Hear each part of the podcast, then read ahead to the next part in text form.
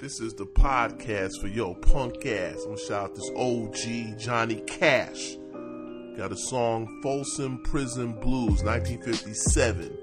He said he shot a man in Reno just to watch him die. Five years later, in 1962, Delia's gone. In a song, he talked about Delia. So if your woman's devilish, you can let her run. You can bring her down and do her like Delia got done. That's OG Johnny Cash, country singer. You know Johnny Cash. But what we have going on here in hip hop is something totally different.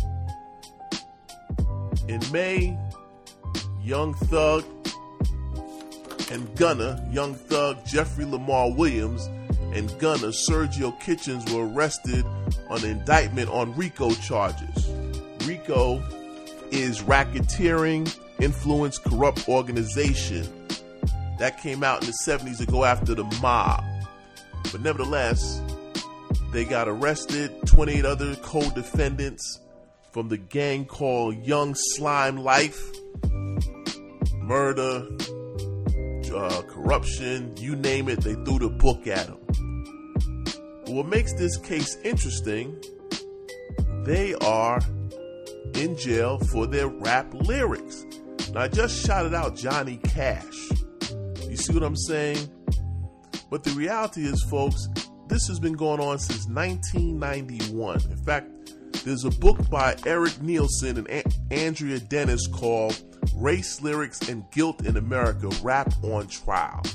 And since 1991, numerous rap artists, a lot of them unknown, have been have been arrested on the basis of their lyrics, folks.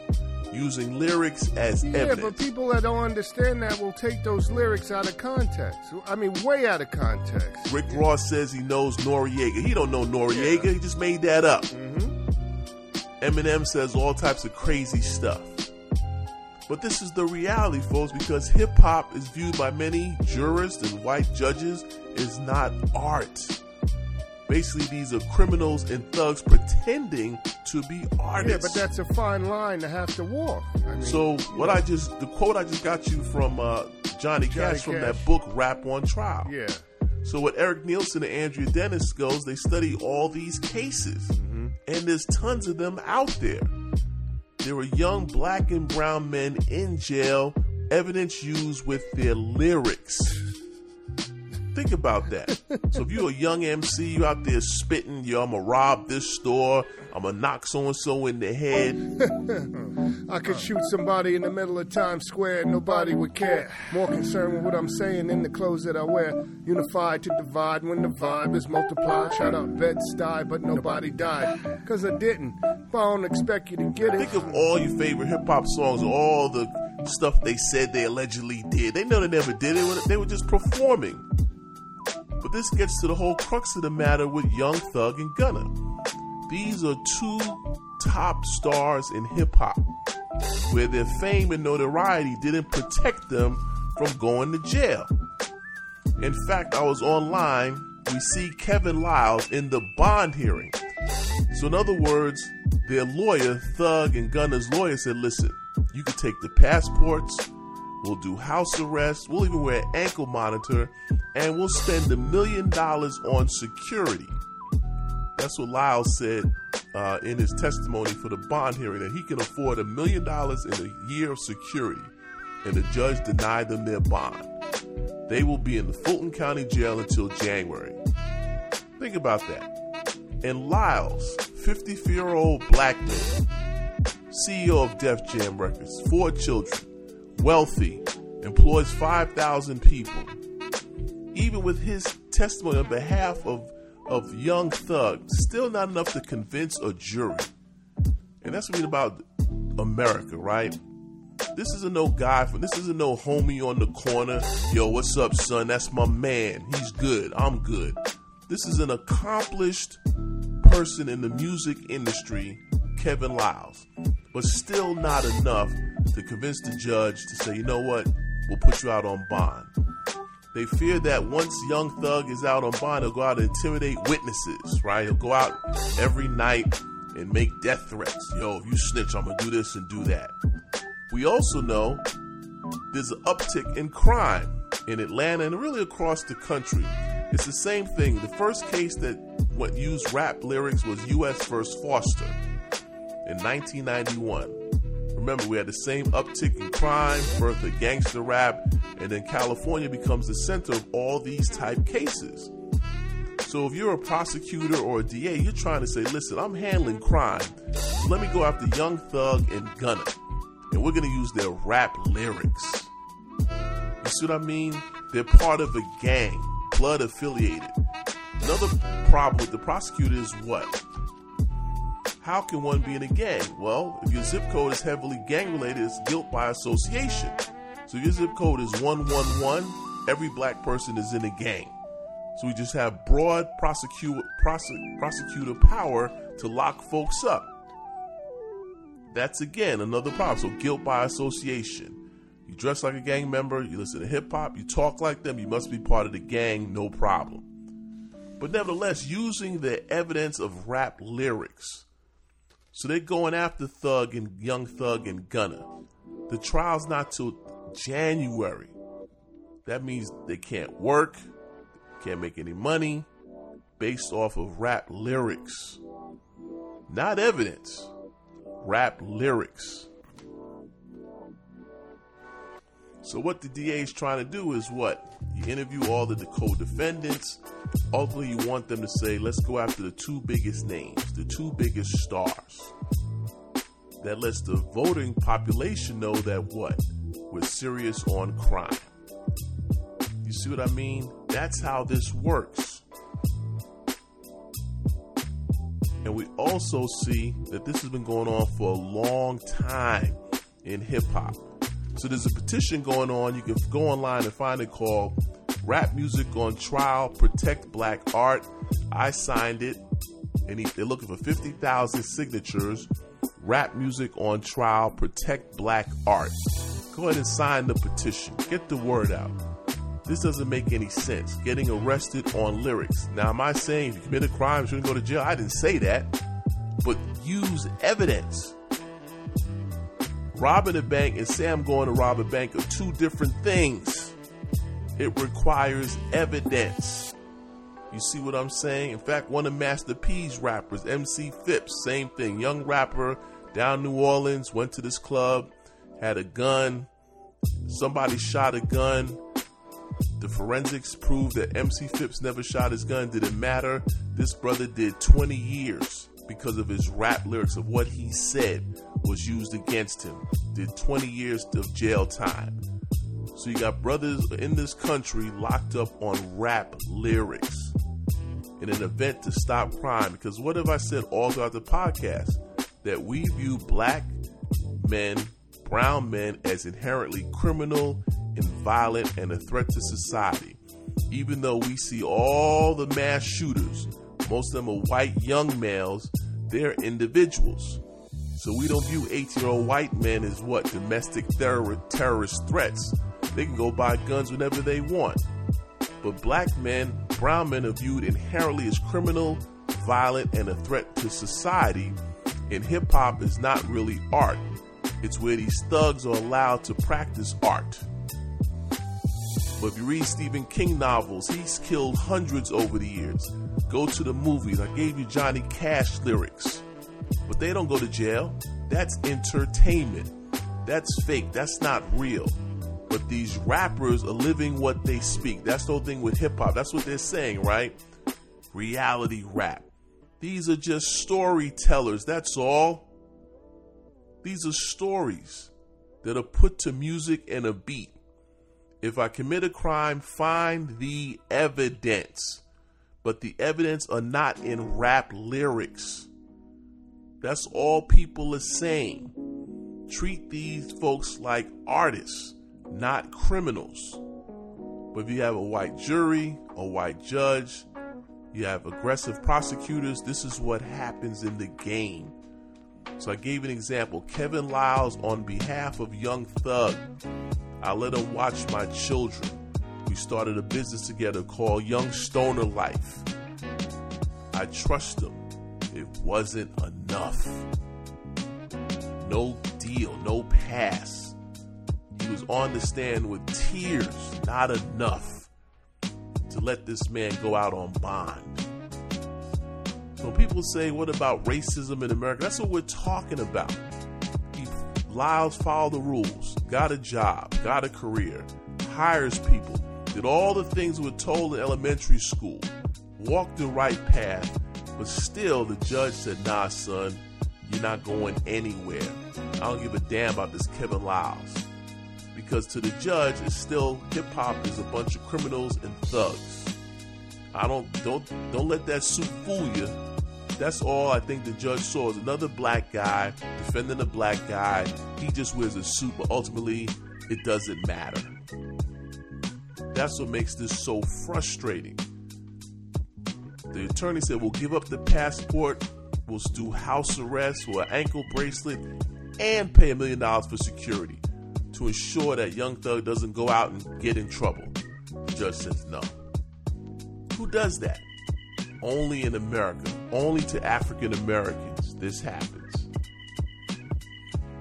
The next question is if this goes to trial, now that'd be interesting because we know Fulton County is majority black. Will you get a jury of your peers? Or you get a jury of older white people who view hip hop in a particular way? Hip hop is nothing but criminals, thugs, and violence. So we'll see what happens. As this case keeps moving forward, we'll see what happens. But speaking about cases moving forward, let's talk about gun control. So we had two mass shootings within the last month. And of course, gun control becomes that issue, and here we go again. But there's another cap, Gabe Kapler, manager of the San Francisco Giants. In fact, Kapler took a knee in July 2020 to protest police brutality. He says, you know what, I like the direction of this country. I'm not going to stand out for the national anthem. Now, he changes his mind on Memorial Day, but nevertheless, similar, makes the argument I don't like the direction of this country. One cap for another cap. When the guns go clap, one cap was protesting the way cops kill blacks, while the other cap is protesting Americans' lack of sensitivity when mass shooters attack. Mm. While one cap seems to be catching no flack, reaction to the other cap was different than that.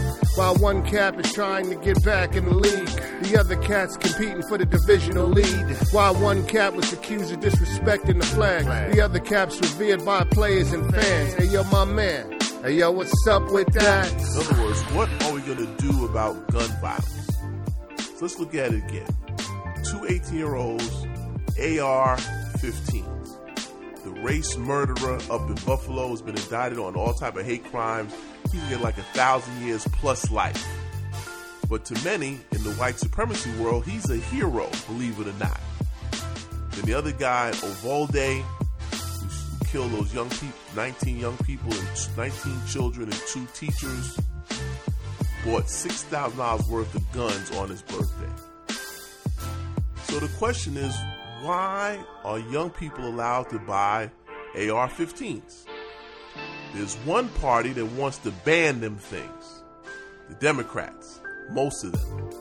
There's another party says, hell no. Nah. The Republican Party, which is financed by the National Rifle Administration, say, nah, that's that's not even on the table. So, so some states, eight-year-olds cannot buy a handgun, can buy an AR-15. It doesn't make any sense. But the bottom line is, the gun industry is a billion-dollar industry. When Obama was elected in 2008, they were running out of bullets and guns because people actually thought he would take the guns away. So the gun industry wins no matter what.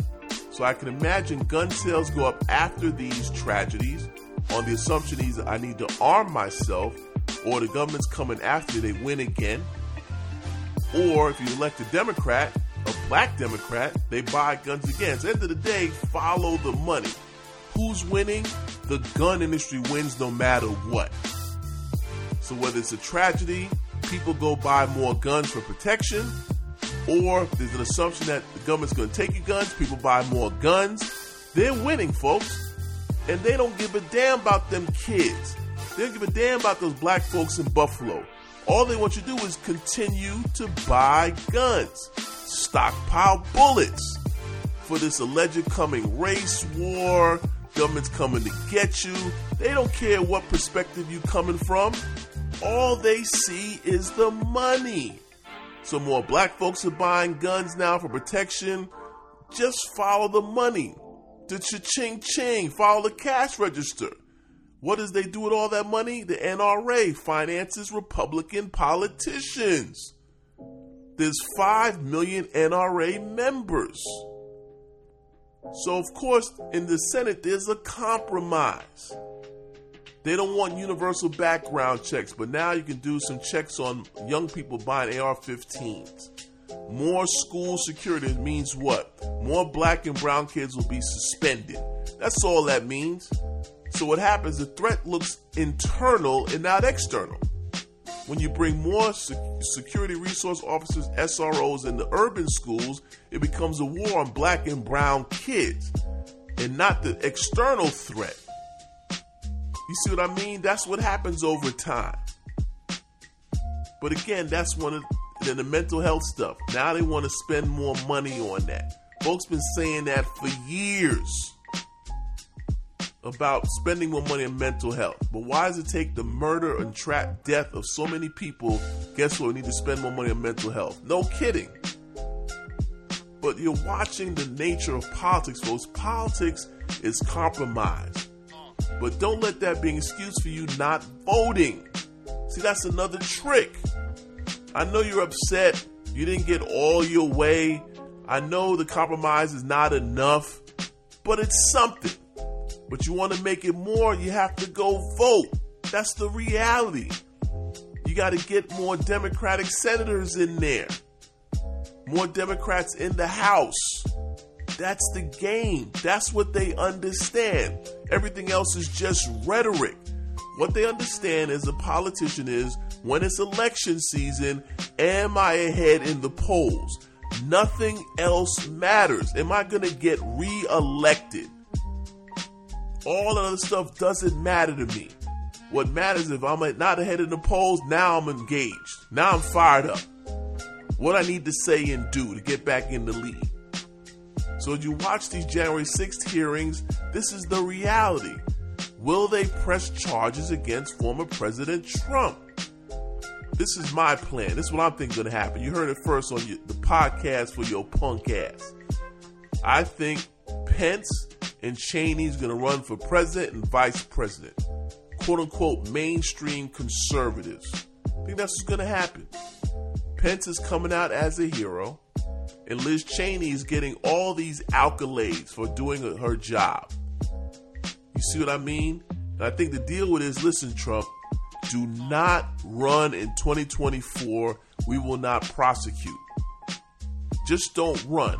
However, you will still have influence amongst your peers in the party.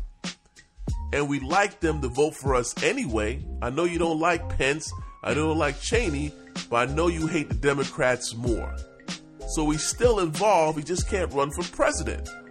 That's not a bad compromise for Trump. You don't go to jail, this thing gets swept under the rug and keep it moving. I'm telling you, that's what's gonna happen.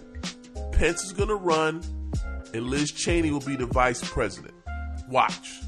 You heard it here on the podcast for your punk ass. And then they'll tell Trump, listen, there's enough evidence here to lock you up, charge you with a felony, who knows what. Rather than do that, just don't run for president. Get out of politics directly. You'll still have influence indirectly by supporting like Mastriano in Pennsylvania, that nut job a big time election denier. He just won the Republican primary for uh, uh, governor in Pennsylvania. And Dr. Oz, what does this fool know about government? Come on now. But he won the primary for Senate in Pennsylvania. That's the Trump factor. Now Trump did lose in Georgia with uh, with Perdue, but nevertheless he's still in the game. That's my point. I think that's going to be the deal. So keep an eye on that as you as we watch those uh, January 6th hearings. But there's no doubt in my eye, when you see the video, you have testimony, you know Trump was behind it. But I, I think they fearful of arresting Trump because they the unpredictability of Trump loyalists. I think that's why they're so scared of Trump. It's not, it's his base, what they will do. We saw what they did on January 6th. What, would, what will they do if they arrest Trump? Wow, this is a sports podcast. We didn't even talk about much sports. Well, guess what? We'll have to do that next time. And I'm out. Folks, this Thursday, June 23rd, between 1 and 3 p.m. in the afternoon, you can catch Dave speaking at the New York Public Library, Baychester branch in Bartow Shopping Center in Co op City. He'll be talking about growing up in Co op City. Refreshments will be served. And that's the show, folks. Don't forget to follow us on Instagram and Twitter and subscribe to the show on iTunes. Because we're going to bring you another podcast for your punk ass as soon as it's humanly possible. Because without you, the dark brown shades of my skin, there would only be us. Only add color to my tears. Oh, oh, that splash against my hollow bones that rocks my soul. Oh, oh, oh, oh. Looking back over my false dreams that I once knew, wondering why my dreams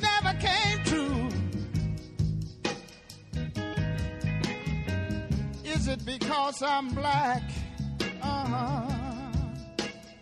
Somebody tell me what can I do? Oh Lord, oh, something is holding me back. Uh-huh. Is it because I'm black? Yeah.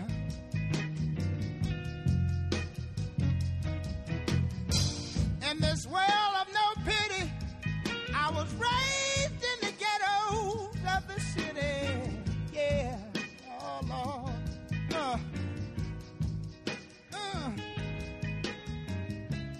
Mama, she worked so hard to earn every penny. Yeah, yeah. Oh, Lord. Something is holding me back. Uh-huh. Is it because I'm black?